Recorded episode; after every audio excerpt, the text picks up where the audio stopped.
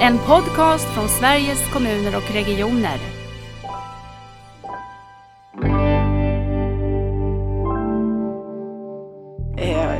Att liksom, det ska ju inte vara en fråga som ska finnas där ute nära patienten, att man bråkar om vem som tar kostnaden för ett hjälpmedel som patienten absolut behöver ha.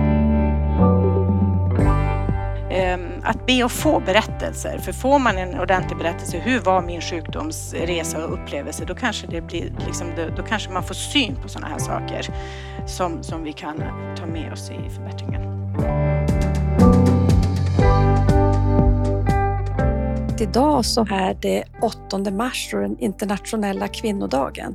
Så det är roligt att få ha med en stark och betydelsefull kvinna att prata i och mötas i den här podden. Så välkommen Britta Winsa. Tack. Och tack detsamma. Ja, tack så mycket. Det är roligt tycker jag. Jag har ju fått förmånen att under din tid i Norrbotten jobba tillsammans med dig. Och det har ju inte alla haft förmånen, även om många säkert har haft det, för du har varit aktiv i flera olika delar av Sverige under din hälso- och sjukvårdsgärning och karriär. Berätta Britta vem du är. Jag är ursprungligen från norra Sverige, väldigt långt upp i norr. Men sen hamnade jag i Uppsala där jag blev läkare och halkade in på en chefsbana för jag tyckte det var så pass spännande. Och sen har jag haft olika chefsuppdrag i Skåne, i Norrbotten och nu då som hälso- och sjukvårdsdirektör i Region Västerbotten. Just det. Och när du skulle bli hälso- och sjukvårdsdirektör och blev utsedd i Västerbotten så gjorde Läkartidningen ett fint reportage om dig där man såg dig i en helt annan kostym än vårdkostymen, och det var i en frilufts... Ute i skogen, precis. Mm. Hinner du med det idag? Jo, men det tycker jag. Nu på vintern har det ju varit en hel del skidåkning och sådär när man bor här uppe i norr. Så ja. Jo, men det försöker jag hinna med. Det är som en källa till återhämtning och glädje och allting. Så. Ja. Härligt.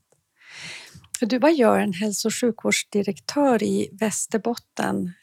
Hälso- och sjukvårdsdirektörer har ju lite olika typ av uppdrag beroende på var man finns i landet. Hur ser det ut hos er? Ja, hos oss, det jag har ansvar för då, det är faktiskt all sjukvård i hela regionen. Så det är både slutenvård, all specialistvård, primärvård och även tandvård. Och så ser det inte ut i övriga landet, och jag tycker ju att det är en stor fördel eftersom det hänger så väldigt mycket ihop just med den här omställningen mot nära vård som vi är inne i, därför att jag tycker att det är så bra i den här organisationen där vi kan verkligen förenkla att jobba över gränserna mellan olika delar av vården, och då kanske framförallt primärvård och slutenvård där jag under mitt tidigare liv har sett att vi har onödiga murar däremellan. Mm. Nej, jag vet, för det är också någonting som jag vet att du vurmar mycket för i din roll som divisionschef i den nära vården i Norrbotten, eller division nära vård. Visst hette den så? Division närsjukvård. Närsjukvård. Mm. Just det. Hur tycker du att du kan nyttja er organisation, eller ska berätta någonting om er organisation, hur den ser ut i Västerbotten så man får en bild? Ja, precis. Nej, men alltså, jag har ju då lagt ihop, skapat 3 stycken närsjukvårdsområden, och i de områdena så ingår ju då de delar av vården där vi har väldigt många gemensamma patientgrupper, patienter som flödar mellan oss, och där vi också har mycket kontakter med kommunens vård. Och det är då primärvård, akutsjukvården, psykiatrin, geriatriken, rehabilitering och internmedicin. Många stora patientgrupper, många multisjuka patienter finns just då inom de här områdena. Patienter som ofta har behov av att få insatser från flera vårdgivare, både hos oss inom vården men också från kommunens sida. Mm. Och då är tanken alltså att om vi har det i samma område så är det lättare för de verksamheterna, de cheferna, de ansvariga att faktiskt gå över gränser och arbeta utifrån patienternas behov. Mm. Det är intressant tycker jag, för vi pratar mycket när vi pratar nära vård om att det handlar inte bara om att organisera fram en förändring, men jag tycker ändå att du beskriver att organisationen kan ju också göra att det blir lättare att möta de här gränserna som exakt. Alltid finns och som finns så himla starkt i hälso- och sjukvård. Jo, nej, men precis, och du använder precis rätt ord. En organisation kan underlätta, men en organisation skapar inte samarbete bara i sig, men den kan underlätta det, så att det kan vara en fördel, tycker jag. Mm. Mm.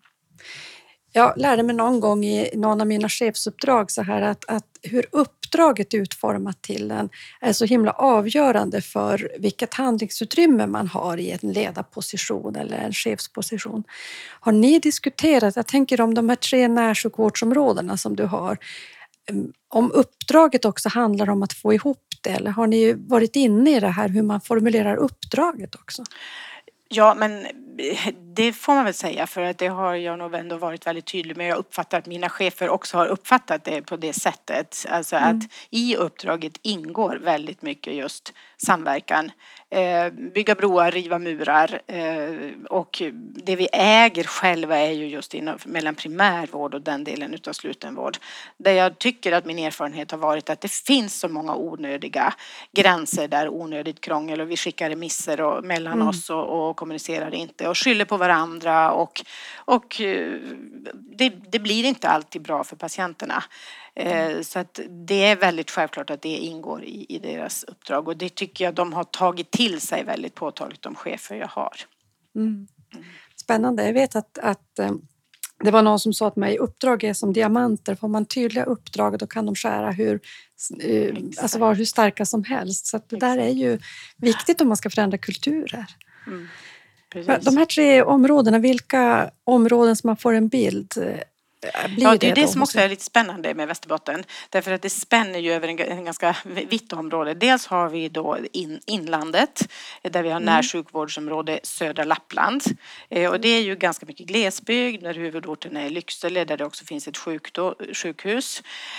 Med de utmaningar som det innebär. Och sen har vi då den andra ytterligheten, om man säger så, i kusten. Där har vi närsjukvårdsområde Umeå, som ju till en del omfattar det som är universitetssjukhuset och regionsjukhuset i en expansiv del utav länet, med då liksom yngre befolkning och inte direkt glesbygd. Och så har vi då det just nu extra spännande området, kan man väl säga, Skellefteå, där det händer så otroligt mycket nu då. Som också är en relativt stor stad, men som också har en del mer glesbygd kring sig. Så det är väldigt olika, det är stor spännvidd, skulle jag säga. Får de på något sätt, de har ju olika utmaningar såklart, har de också olika, vad ska jag säga, möjligheter? Kan man se att möjligheterna kan ges eller vara olika för de här uppdragen? Det är klart att har man ett universitetssjukhus som man ska på något sätt förhålla sig i gränserna kring mer om man finns i Umeå än om man finns i Södra Lappland, medan man har andra saker som kanske möjliggörs lättare i Södra Lappland. Absolut. Nej, men alltså det är ju påtagligt att det är liksom olika utmaningar, men också att man har kommit olika långt på grund utav det. I Södra Lappland har man ju verkligen varit en föregångare när det gäller att använda sig utav digital teknik till exempel. Där har vi ju haft Peter Berggren, som är en person som verkligen har varit intresserad av att driva förändring och ser på det utifrån glesbygdspatientens och glesbygdsbornas perspektiv. Och då har det varit väldigt naturligt att utveckla just digitala lösningar och sånt som är gränsöverskridande på det sättet, och också samverka med kommuner. Kanske på ett annat sätt. Medan då i Umeå har man närheten till universitetssjukhuset i vad det innebär då.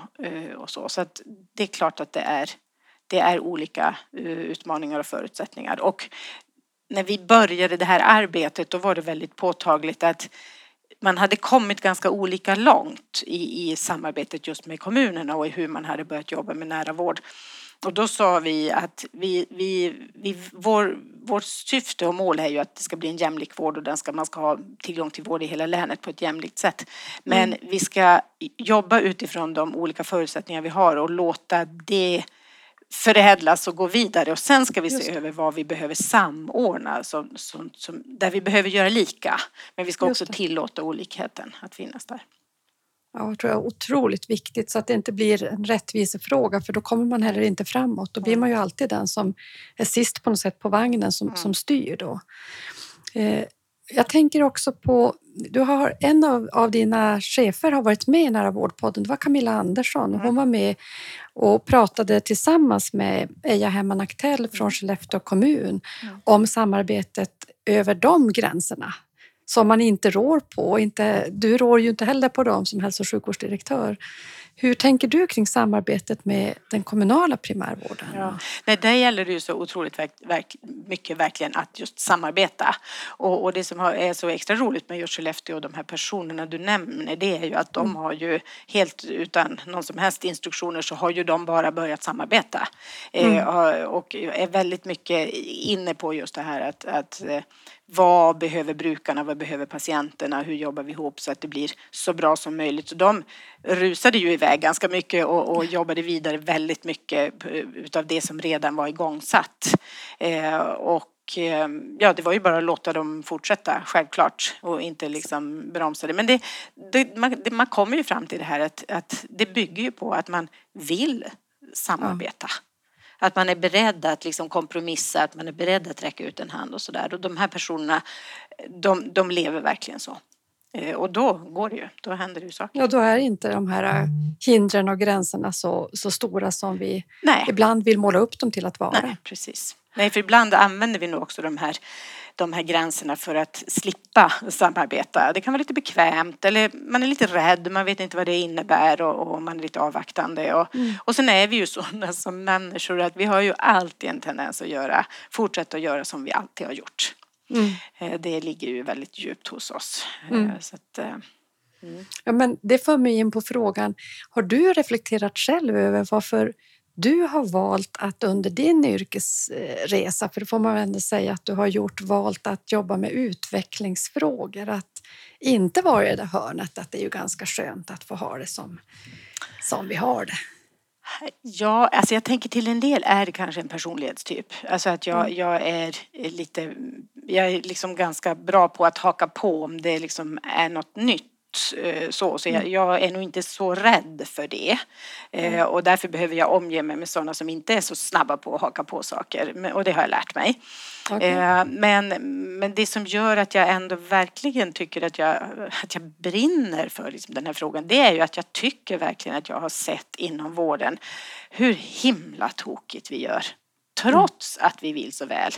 Var och en vill väl, var och en gör en bra insats på den här patienten precis här och nu. Men på helheten för patientens skull så blir det ändå inte bra. Och jag menar, vi har ju som institutionaliserat det här sättet att jobba på. Bara det faktum att vi har liksom remisser. Remisser är ju ett sätt att parkera personer.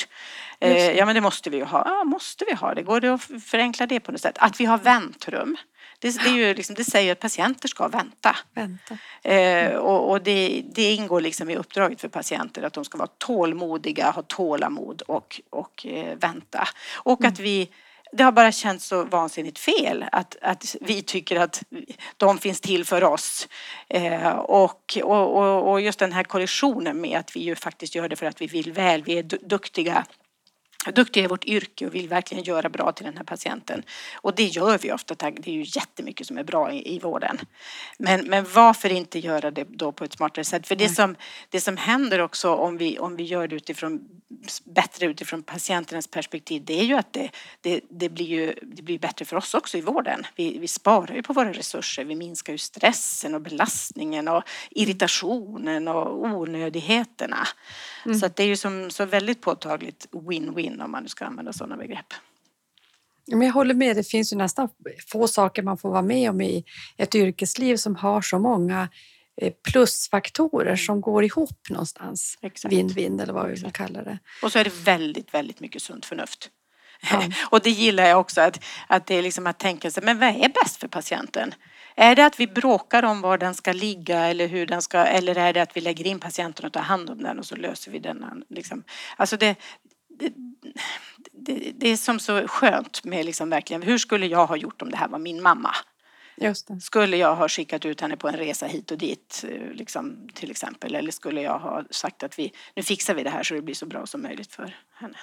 Så det är mycket sunt förnuft och jag gillar att det kan få råda. Det låter ju fantastiskt härligt. Jag tänker också på det här med remisser som du säger, för jag tror att det kan sitta så djupt så vi nästan tror att det där finns något reglerat i någon lagstiftning att vi ska skicka remisser. Man kan väl inte göra på ett annat sätt. Nej. Att vi har jobbat in det så mycket i vår vokabulär, i våra kroppar, i vårt sätt att vara, så att vi bara tar det för givet och så ser vi att systemet är bara vi människor. Precis. Och det är ju vi människor kan ju faktiskt rucka på det där om vi vill. Precis. Nej, men vi präglas utav det vi växer upp med, självklart. Och det tror jag också är, och det är inte så himla lätt att ifrågasätta, för när man är ung och ny och börjar på ett ställe då är man ju bra på att kolla in liksom, jaha, hur gör vi här? Och så tar man efter och gör på samma sätt. Och man ifrågasätter ju inte saker för kanske första dagen på jobbet. Nej. Så, nej. Men man ska ju ändå önska att allt det här, de här lite myterna eller sanningarna, att de fanns upp på bordet i utbildningarna. Mm. Att man redan då fick börja skaka lite där. Behöver det vara så här att vi kunde använda våra nya kollegor till att vara critical friend till systemet? För det skulle ju skolan till ett... Vi pratar ju alltid om kritiskt tänkande när vi pratar evidens och så. Att också vara kritiskt tänkande kring våra arbetssätt. Just det, har vi verkligen klurat ut det bästa sättet att göra det här på? Ja. Just det. Nej. Eller det här enkla som du säger om. Skulle jag gjort så här om det var min mamma? Eller så. Om du skulle berätta lite grann om hur ni arbetar med omställningen till nära vård i Västerbotten. Du har berättat om era närsjukvårdsområden och så. Kan du berätta mer? Så att sen var det ju väldigt påtagligt. Vi var en ny organisation när vi kom liksom in i det här också, och då satt inte samverkansstrukturen med kommunen, utan den gjordes också om i och med att regionen bildades då precis för drygt 3 år sedan när jag kom. Så att då tog det ett tag innan vi fick den på banan. Men nu har vi ju en skulle jag säga tydlig samverkansstruktur med kommunerna och olika beredningsgruppen för de olika delarna utav, som har kommit igång bra, och där har det ju ganska så snart så insåg vi väl där att vi måste ta fram en gemensam målbild också för arbetet, så att vi har samma målbild från kommunens sida och regionens sida. Och det, för mig är det liksom väldigt, väldigt självklart att det är så det måste vara. För hur ska vi annars veta vad vi ska göra om vi inte vet vart vi ska? Och då måste man knåda det lite grann och ta in de olika perspektiven och så. Men det tycker jag har liksom fungerat bra faktiskt. Så att vi var ju ett län till exempel som inte riktigt tidigare kunde komma överens när det gäller utskrivningsklara, utan vi har fakturerat mellan oss och så vidare och varit lite misstänksamma, men det har bland annat lett fram till att vi nu har kommit fram till det som vissa regioner hade redan tidigare, att vi ska inte fakturera för de utskrivningsklara, utan vi kollar istället att man verkligen tar hem patienterna, och är det en avvikelse så agerar vi på det istället. Det vill säga bygger förtroende och tillit. Och det tar ju tid. Så att det är klart att det går absolut framåt, och jag tycker att tonen och liksom sättet vi pratar med varandra nu har blivit så otroligt liksom förändrat. Och det är just därför att vi har liksom samma målbild, och väldigt mycket från alla håll så för man ju fram det här liksom, ja, men vad är bäst för patienterna? Vad är bäst för brukarna? Hur gör vi det här? Och sen ser det som sagt lite olika ut då, eftersom områdena ser olika ut. Men det handlar väldigt mycket om att bygga tillit och att förtroende för varann. Och att inte liksom försöka ta bort det här vi och dem, och inte försöka liksom, om de bara ändrade på sig så skulle ju det här funka jättebra. Utan vad gör vi tillsammans? Det är som så otroligt enkelt, men inte alltid så lätt att göra. Nej, men precis. Hur många kommuner har ni?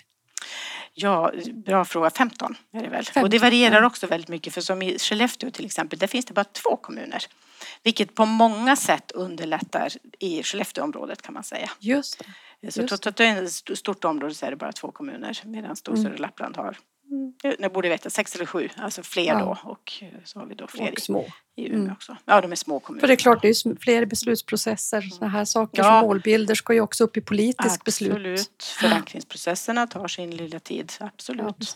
Ja, jag tänker på det här med ert nu nya sätt att hantera de gemensamma patienterna som blir utskrivningsklara, att det är ju ett väldigt, tycker jag också, konkret resultat av att samverkan också, tillitsbaserad samverkan, absolut, kan leda till att vi hittar andra arbetssätt också i det mer, vad ska jag säga, administrativa fältet. Absolut, sen kan man ju säga att vissa regioner hade det från början. Det fanns ju några som var väldigt tidiga på att skriva det på det sättet, bygga på tillit. Men ja, vi har kommit efter det. Det tar sin lilla tid. Mm. Har man suttit på varsin sida och liksom upparbetat alla de där argumenten att jag vet ju kommunerna är ju sådana och sådana och de är ju sådana och sådana. Mm. Då krävs det ett arbete innan man har tvättat bort det då. Och, så. Och sen är det naturligtvis så att våra ekonomiska styrsystem underlättar ju inte för oss heller. Och det jag brukar säga det är att vi ledningen, det var just i Norrbotten, jag vet att jag blev så ledsen någon gång när jag förstod att liksom undersköterskor nära patienten ute i vården liksom inte riktigt kunde komma överens om vilka sådana här urininkontinenshjälpmedel som patienten skulle ha, därför att de var rädda för vem som skulle få kostnaden, för man hade inte riktigt kommit överens om det. Och då känner jag att då har vi verkligen misslyckats som ledning. Att liksom, det ska ju inte vara en fråga som ska finnas där ute nära patienten, att man bråkar om vem som tar kostnaden för ett hjälpmedel som patienten absolut behöver ha. Men samtidigt har jag full förståelse för vad blir vi uppföljda på? Jo, vi blir uppföljda på pengarna. Så att det är de här ekonomiska styrsystemen underlättar ju extremt sällan vårt samarbete. Nej.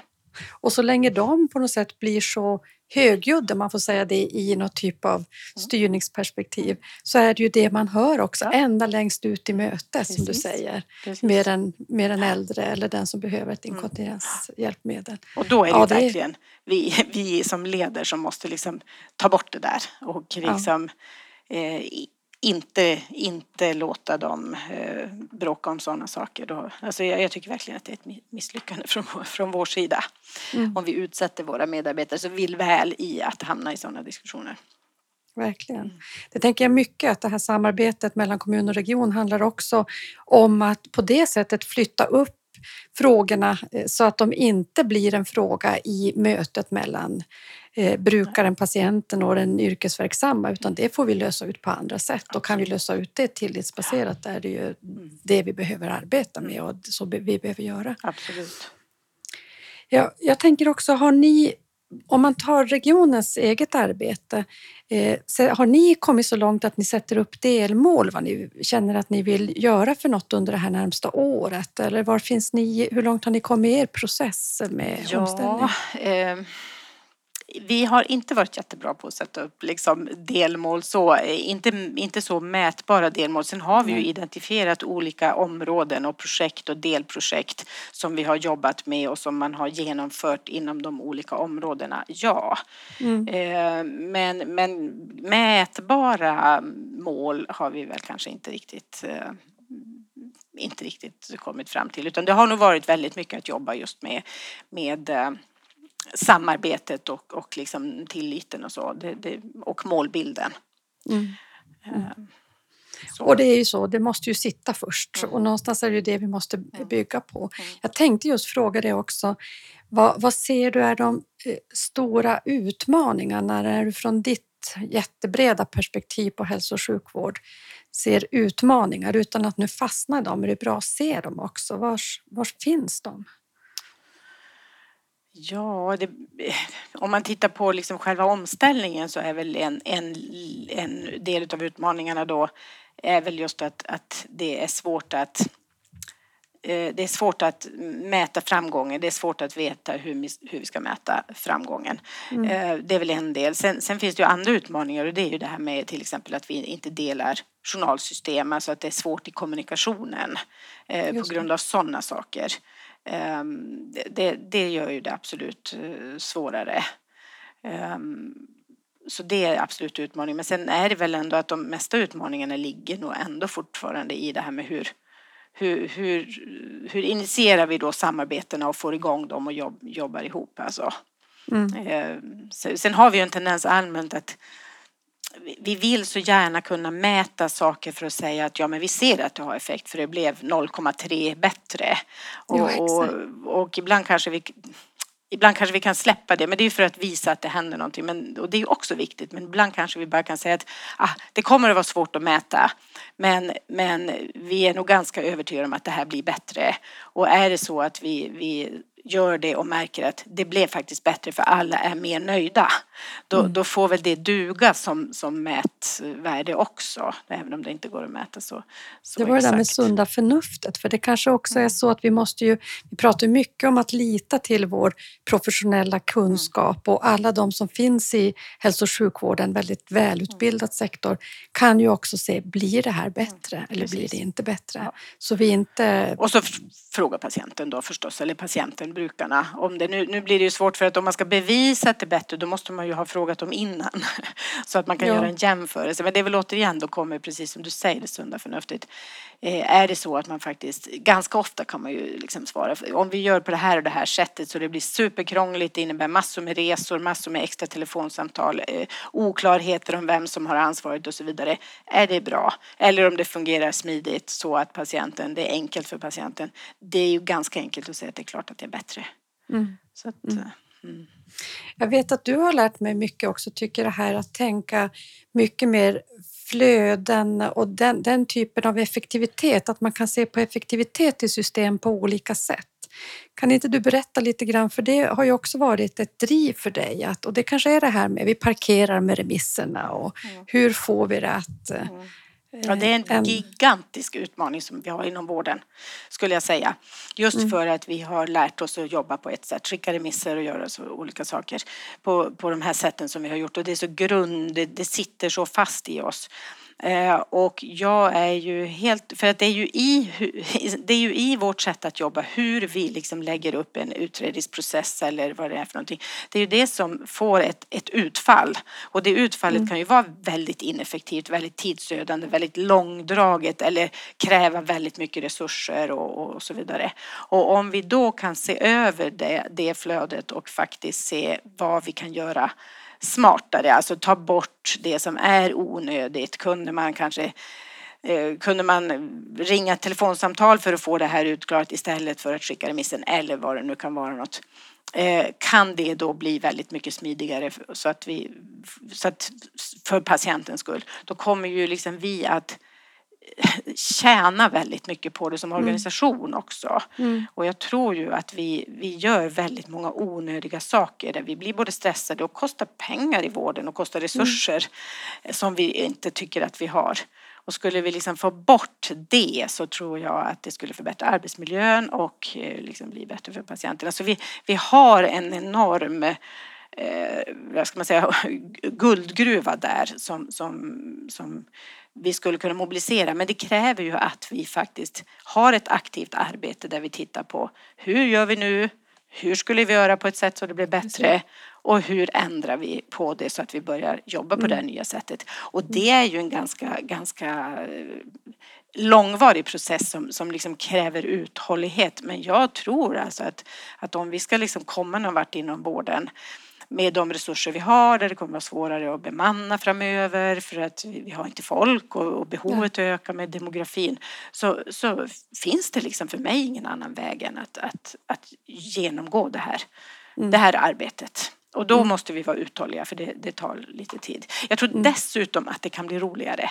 För jag tänker också mycket så här sunt förnuft. Man vet ju när man jobbade liksom ute i vården själv och flöt det väldigt dåligt på akutmottagningen en natt. Då var man extra trött och irriterad. Och sen kunde man ha en annan natt där det flöt jättebra därför att man av olika skäl jobbade ihop på ett sånt sätt. Och då kunde man ha haft fullt hela natten och inte sovit överhuvudtaget, men man gick ändå därifrån och kände yes liksom, för det hade funkat och det hade flutit på. Så jag tror att det har mycket med alltså det påverkar arbetsmiljön också väldigt mycket. Ja. Jag tänker ju alltid att den här omställningen också, på tal om de utmaningar vi har framåt med bemanning och så, är ett stort arbetsmiljöarbete. Och att få med medarbetarna. Tycker du att du ser att medarbetare vill? Eller vad möter du? Jo, men det skulle jag säga. Om man om man liksom ger dem eller tar dem eller ser till att de tar den tiden det tar för att sätta sig ner och titta på hur vi jobbar och få den här aha-upplevelsen av att ja, men det där är ju jättedumt. Nu behövde ju patienten komma hit en gång till bara för att vi skulle, ja, och så vidare. Och ser man de där sakerna som är liksom onödiga så då blir man väldigt engagerad i att säga, men så här kan vi inte ha det. Men man måste nog, för alla har ju fullt upp med där de är. Och då blir det väldigt lätt att man har den här inställningen, ja, ni kan ju jobba med det där förbättringsarbetet, men jag har inte tid för jag måste ta mina patienter nu. Alltså. Mm. Och då är ju enda resultatet att då blir det ju precis som det blir just precis nu. Det blir ingen förändring. Nej. Jag tänker också när du säger det här om att tänka mycket mer på det som är slöserier i systemet och så. Att de som också har roller i vårt system för att stödja, det kan vara de som jobbar med ekonomisk uppföljning. Det kan vara de som jobbar med kommunikationsfrågor eller annat. Hur involverar vi dem? Har ni funderat på det som ledning? De finns väl i den ledningsgrupp som du också finns i? Ja, de finns ju i liksom den regionala ledningsgruppen där jag ju då liksom också ingår. Jo, men det tycker jag vi har varit... Det har gått liksom ganska bra faktiskt. Därför att jag tycker att efter att vi tog fram vår målbild för hälso- och sjukvården så bjöd jag in och liksom, vi bjöd in och vi hade ganska lätt att få med oss liksom HR, ekonomi, kommunikation, IT på att men det är klart att vi köper den här målbilden. Att vi ska jobba tillsammans för patienterna och ge dem den vård de ska ha på rätt plats i rätt tid och på rätt sätt. De köpte den. Så den har liksom blivit vår målbild och de är liksom, vi är tillsammans i det här liksom arbetet. Och jag tycker att det går verkligen åt det hållet att man ser vi är ju här för att ge vård till patienterna. Det är liksom kärnverksamheten i hälso- och sjukvården. Och stödfunktionerna som det heter, de är ju här för att vi ska kunna ge vården till patienterna. Så att jag tycker att om man tar det på det sättet så går det ganska bra. Jag upplever att vi har fått bra respons från våra stödfunktioner. Vad roligt, för det är också visa på att en sån här målbild också ger kraften i hela organisationen. Inte bara mellan kommun och region utan också att använda den i sitt eget arbete. Absolut. I en region. Ja. Precis, så vi har ju en målbild för hälso- och sjukvården och sen är den lite förändrad. Den tog vi fram tillsammans med kommunerna för vi kunde ju inte komma till kommunen och säga hej, nu har vi en jättebra målbild, köper ni den? Nej, de är i princip lika, de går ut på samma sätt. Men den målbilden här internt i regionen, den lever skulle jag säga och det känns väldigt bra för att den utgår från patienten. Den vänder på det här perspektivet alltså som vi har haft en tendens att jobba ifrån bara utifrån organisation och profession. Utan det är tillsammans med patienten och tillsammans med andra vårdgivare. Du sa någonting, du sa 3 i rätt tid, säger jag. Patienterna ska få den hälsa, vård och omsorg de behöver i rätt tid, på rätt plats och på rätt sätt. Och då kan rätt plats vara hemmet eller så är det på intensivvårdsavdelningen utifrån behov. Just. På rätt sätt är ju enligt den medicinska senaste evidensen och den måste framforskas så att på ett universitetssjukhus har vi också ett forskningsansvar. Och rätt tid är ju naturligtvis, det är ju som självklart, det är ju när du behöver det, inte varken före eller efter. Nej. Så att det är ganska enkelt men det är våra vägledande principer och de håller ju faktiskt ganska bra. Jag tänker också att det finns något intressant i det här med rätt och så tänker man den enskildes perspektiv att också lyssna in den som man är till för. Alltså patienten eller närstående kan det också vara. Blev det här rätt? Är det här rätt plats för dig? Alltså känns hemmet som rätt plats? Exakt. Så det måste ju också utmana en del av tankarna. Absolut. När du säger det så tänker jag på 2 saker som jag tycker det är verkligen våra utmaningar om vi kommer in på det och det är där vi fortfarande har en hel del tycker jag kvar att göra.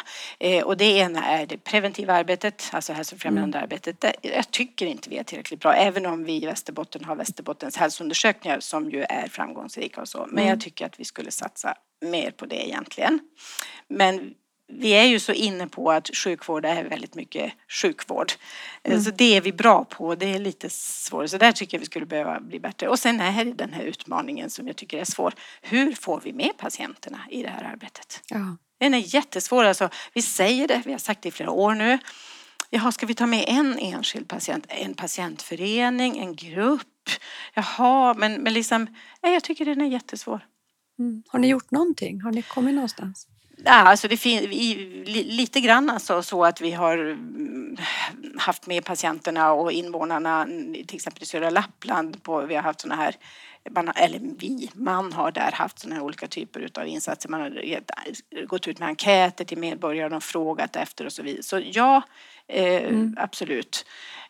Och redan tidigare så satte man i Skellefteå igång med att skapa en form av väldigt förenklat patientkontrakt som var liksom ett papper i handen då, som man gjorde då tillsammans med patienter och så ja, en del, men alltså, vi har jättemycket kvar där. Men det är därför att vi famlar allihop liksom, hur gör man det liksom? Mm. Det är ju någonting som jag tänker också att vi på SKR skulle kunna hjälpa till med stöd kring. För jag tror att här behöver man behöver byta erfarenheter med varann. Hur gör man det här för att inte känna att det är för svårt? Mm. För jag tror också, precis som du säger, det finns ju en otroligt stor vilja att faktiskt komma till det här samskapandet också med patient, också i utvecklingsarbete. Det är ju ett sätt att samskapa i det enskilda mötet och se till att den här patienten också är delaktig i det som planeras kring den och så. Men också en annan nivå där man ska samskapa tillsammans med invånare och patienter i den här stora utvecklingsprocessen som pågår. Jo, och jag tänker man kanske skulle, för det blir lite grann så att vi tar med patienter i det och frågar hur de vill ha det. Men alla patienter vill ju kanske ha det på olika sätt och då blir det ju ändå svårt. Så att ett sätt som jag har funderat på senaste tiden, det är kanske att man inte skulle liksom ta med dem i processer och säga så här, hur vill ni ha det? För det är helt omöjligt för dem att svara på det, för det beror på vilken diagnos det är och hur utredningen ska se ut och så vidare. Så hur ska de kunna svara? De vill väl ha det på rätt plats och rätt tid rätt tid och bli kommunicerad med på ett bra sätt och bemöta. Men det är kanske att man skulle ta in patientberättelser och se få patientberättelser och sen så försöka extrahera ur dem då. Vad ser vi här som inte blev bra eller så, och använda det kanske i förbättringsarbetet. Ja, precis. Det, för att det säger man ju mycket i tjänstedesign, att det handlar ju inte om att fråga om hur vill du ha det, utan förstå behovet och vad som skapar värde. För jag tänker precis det du säger i de här processerna, som de här flödeskartläggningarna som du jobbade mycket med också i Norrbotten, då kunde man ju ur varje professionsperspektiv tycka att man gjorde bra saker. Men tittar man på det i en helhet och frågar dem som får den här tjänsten, ja då var det massor med väntan. Det var massor med parkerad tid, det var otydligheter. Och att förstå det och egentligen inte behöva fråga men hur skulle du vilja ha det, för det kanske man inte vet. Och Det är att lägga på patienterna ett för stort ansvar för hur ska de veta hur det ser ut i våra labyrinter. Liksom. Det blir ju svårt för dem. Och om vi då ska lära, eftersom det är svårt att komma till, så som sagt var, att be och få berättelser. För får man en ordentlig berättelse, hur var min sjukdomsresa och upplevelse, då kanske det blir, liksom, då kanske man får syn på sådana här saker som vi kan ta med oss i förbättringen. Och jag tänker på det här som jag har lärt mig, att fakta leder till slutsats, känsla leder också till handling. Och de här berättelserna kan ju kombinera både fakta och känsla. För jag tror att vi går också igång och kan se att här behöver vi åtgärda någonting, när vi också får den kombinationen. Jag tänker ett annat redskap i den här omställningen, och du var inne på Södra Lappland där, men det kanske är annat också. Jag tänker digitaliseringens, både den ställer ju på något sätt nya krav för hela samhället och vi får nya förväntningar på våra samhällsinstitutioner och vi kan också göra mycket mer. Hur tar ni er an digitaliseringen i det här arbetet? Ja, alltså på väldigt många sätt skulle jag säga. Dels då finns det då de som har gått före och verkligen satt igång med olika saker. Men det finns många olika delar. Vi har doktorer som sitter i andra delar av Sverige och rondar våra Säbo till exempel. Vi håller på med någonting vi kallar för hälsodigitalen, som ju är liksom liksom en digital ingång, alltså som ska, som det är ju, målet är att det ska vara en väg in som är digital för patienterna som vill använda den, men som kan då leda en vidare till ett besök om det så skulle behövas, eller rådgivning och så vidare, så man får med hela det här, hela patientresan i det, och skulle det vara så att man behöver ett besök, då ska det vara ett besök då till rätt person, och det kanske är en läkare, eller så är det kanske en sjukgymnast eller fysioterapeut då. Så det är liksom en del av det hela. Sen är det ju då att förstås ha de här digitala besöken, och att vi har en digital jour i Södra Lappland, och då blir det ju utmaningar med det. Vad innebär det? Hur ska personalen då kanske på sjukstugan använda kameran för att man ska kunna göra en bedömning digitalt och så vidare. Och sen har vi ju ett nära samarbete med IT-avdelningen som har mycket digitaliseringsprojekt, där vi ju måste titta på det finns ju så otroligt många digitala lösningar, och det gäller ju att prioritera liksom, vad är de som är viktigast för oss. Egenmonitorering, som ju är något som seglar upp ganska mycket, är ju också något vi måste titta på och liksom se till vad är det för typer av egenmonitorering vi ska och kan använda, för det finns ju många intressen från företag och så som vill liksom att man ska komma in med olika typer av devices, men det löser ju ingenting, för vi måste ju ha, hur använder vi i så fall då den här egenmonitoreringen? Vem har ansvar för de inrapporterade data till exempel, och sådana här saker måste ju också lösas ut. Vi har ju också något som heter Västerbotten utan gränser, som är ett projekt där vi faktiskt har konsultationer av läkare som i det här fallet sitter i Spanien. Och då är det ju också många olika saker som ska lösas ut när det är ett annat land, och alltså legala frågor och så vidare och sånt där. Så att, jag tycker att vi har en väldigt aktivt arbete när det gäller de här olika digitaliseringsdelarna, för att det är absolut en del av liksom framtiden att använda digitala lösningar när det går. För att då tänker jag återigen apropå flöden, att om vi gör det där det går, då frigör ju det mer tid till exempel ett fysiskt besök när det behövs. Och jag tycker också att jag har sett att patienter och medborgare har ju varit lite snabbare på att ta till sig det. Det är ju inom vården vi har varit lite sådär, oj, törs vi släppa? Och det kanske inte går. Det är ändå ganska tryggt när patienten kommer till mig. Eller hur? Ja. Så att vi behöver ställa om där. Att liksom inse att patienterna vill inte träffa oss mer än om de måste. Faktiskt. Och spännande det här med både över gränser till andra länder, men också att ha någon som rondar på Säbo till exempel, som finns någon annanstans. Jag tänker ändå på utmaningarna med kompetensförsörjningen, att ändå kunna skapa någon typ av jämlikhet. Absolut. Nej, och det är ju sånt som har tvingat oss och just i Södra Lappland att vara lite före, skulle jag verkligen säga. Men sen måste man också komma ihåg att det är så att om du kan ha ett digitalt möte även om du bor alldeles bredvid sjukhuset, så ska du ju inte gå till sjukhuset ändå, utan då ska du ta det digitala mötet i alla fall. Så det ska ju inte vara bara för att du har nära så ska du göra något besök i onödan. Det finns ju ingen anledning. Nej. Jag tänkte vi har ju varit i ett väldigt speciellt läge i över 2 år, nästan hela din tid som hälso- och sjukvårdsdirektör. Du hann väl vara på plats ett år innan eller någonting sånt. Vad har det lärt dig, tycker du? Och hur kopplar det till den här omställningen med pandemin? Ja, alltså dels har det väl, jag har lärt mig, men den erfarenhet vi har ändå på något sätt fått under den här tiden, det är ju att jag tycker att vården är ju fantastisk. Alltså vi är ju jätteduktiga inom vården, alla medarbetare, på att anpassa sig, på att ställa om till en ny situation och så. Det har ju verkligen, jag menar första vågen, där tog vi i för mycket kan man säga, för vi visste inte vad det var. Vi visste inte vad det var för sjukdom, vi visste inte hur många vårdplatser vi skulle behöva. Så då tog vi i lite för mycket. Men redan till andra gången så gick det ju liksom hur mycket enklare och mycket mer liksom kalibrerat och så. Så att imponerande skulle jag säga hur liksom vården har klarat det. Och vidare sen då även liksom med vaccinationen, och folk har ju jobbat enormt mycket och varit otroligt kreativa. Så jag är väldigt stolt över hur vi har klarat av det. Och sen är det naturligtvis så att det har ju knuffat, jag skulle säga att det har knuffat samarbetet mellan oss och kommunerna framåt, absolut. Det har blivit, för vi har varit liksom tvungna på något sätt, och då har vi gjort det. Så det har bidragit till att dialogen har blivit bättre. Och så naturligtvis de här digitala lösningarna. Så att nu plötsligt så gick det att implementera det mycket, mycket snabbare. Och då gäller det ju också även, inte ren vård utan liksom administration. Alltså att nu har vi ju väldigt många möten digitalt, och när man använder dem på rätt sätt så funkar det ju väldigt väl.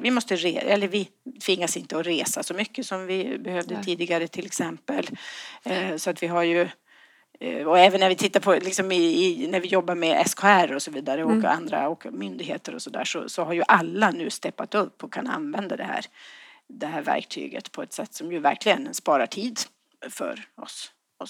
Ja, på det sättet tänker jag. Det handlar om demokratisering och jämlikhet där också, därför att det är ju betydligt enklare att kunna ha kontakter om man bor långt från storstad, från Stockholm, att kunna ha bra kontakter, så det är ju otroligt värdefullt. Men jag tänker att jag har lite på avstånd sett på er som har just rollen som hälso- och sjukvårdsdirektör, och mycket tänkt på att vilket tufft arbete som också ni har gjort under den här pandemin. Men precis som du säger, fantastiskt att se svensk hälso- och sjukvård och världens hälso- och sjukvård också. Så mycket kraft som finns i hälso- och sjukvårdspersonalen och all den kompetens och den förmåga att ställa om snabbt. Britta, tiden går fort när man pratar om intressanta saker. Är det någonting mer du skulle vilja, som vi inte har pratat om?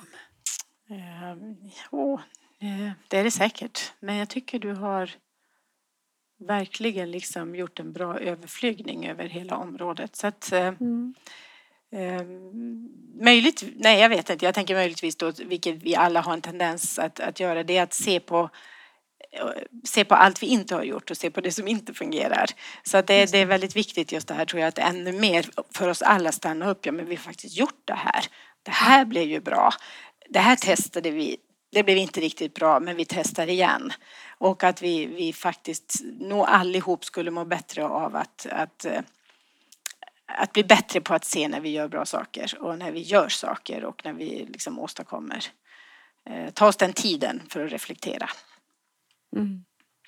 Jag tänker det har varit mycket ett samtal om ledarskap, för jag tycker att det har kommit tillbaka till det här tillitsbaserade ledarskapet, att vi är på väg också in i något annat som präglar uppdragen för ledarskapet. Och sen tänker jag också det du säger nu, att ledarskap handlar så mycket om att visa på att saker faktiskt går och stanna upp och fira framgångar, inte bara fokus på nej, men nu blev det fel färg i resultaträkningen, eller nu blev det och det fixar vi inte, utan det andra, att på något sätt det driver också det tillitsbaserade. Då vågar man lite mer och så får man misslyckas ibland. Precis. Jag tänker att ni är ju en av 5 regioner som har varit, tycker jag, modiga och sagt att nu går vi med hela vår regionledning, med också din chef som är regiondirektör, en pilot på ett ledarprogram som vi gör tillsammans på SKR, tillsammans med er i 5 län kan man säga, för det är också kommuner med i de här länen. Varför valde ni att göra det? Ja, men det är kul tycker jag, därför att när jag tog upp det i regionledningsgruppen där då stödfunktionen och regiondirektörerna sitter, så var jag lite grann sådär, undrar om de vill liksom. Ja. Och så var det väldigt positivt, för att reaktionen var på en gång självklart. Och det kanske jag inte felaktigt då inte hade liksom trott. Jag trodde att de kanske tyckte att nej, men då det där god och nära vård, det får väl liksom mera ni inom hälso- och sjukvården ta hand om. Men det var en självklarhet att de skulle vara med. Så att, och vi har bara haft ett hittills. Jag tyckte det var bra, det var intressanta föreläsningar och så. Och, nej, men för det är ju så påtagligt alltså, att det här är ju inte en ren bara hälso- och sjukvårdsfråga, utan hela regionen liksom äger ju detta tillsammans med kommunerna. Så att, och då återigen ett tillfälle att ha en dialog med kommunerna och mötas. För att vi träffar ju inte alls alltid till exempel de från kommunerna så mycket. Det finns inte så många naturliga mötesplatser. Och man måste nog träffa folk och prata med dem. Det funkar ganska bra digitalt också. Men man måste prata med varandra och så för att kunna samarbeta. Så är det bara. På det sättet där är ju det mänskliga på något sätt i våra organisationer. Då måste vi mötas om det då är digitalt eller också fysiskt ibland. Britta, vad är nära för dig? Ja, nära är...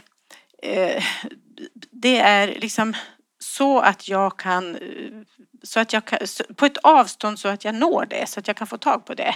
Det kan ju vara långt eller det kan vara supernära. Och det kan ju vara olika typer av behov då, att jag vill röra vid någon eller att jag vill något annat behov tillgodosett som jag har.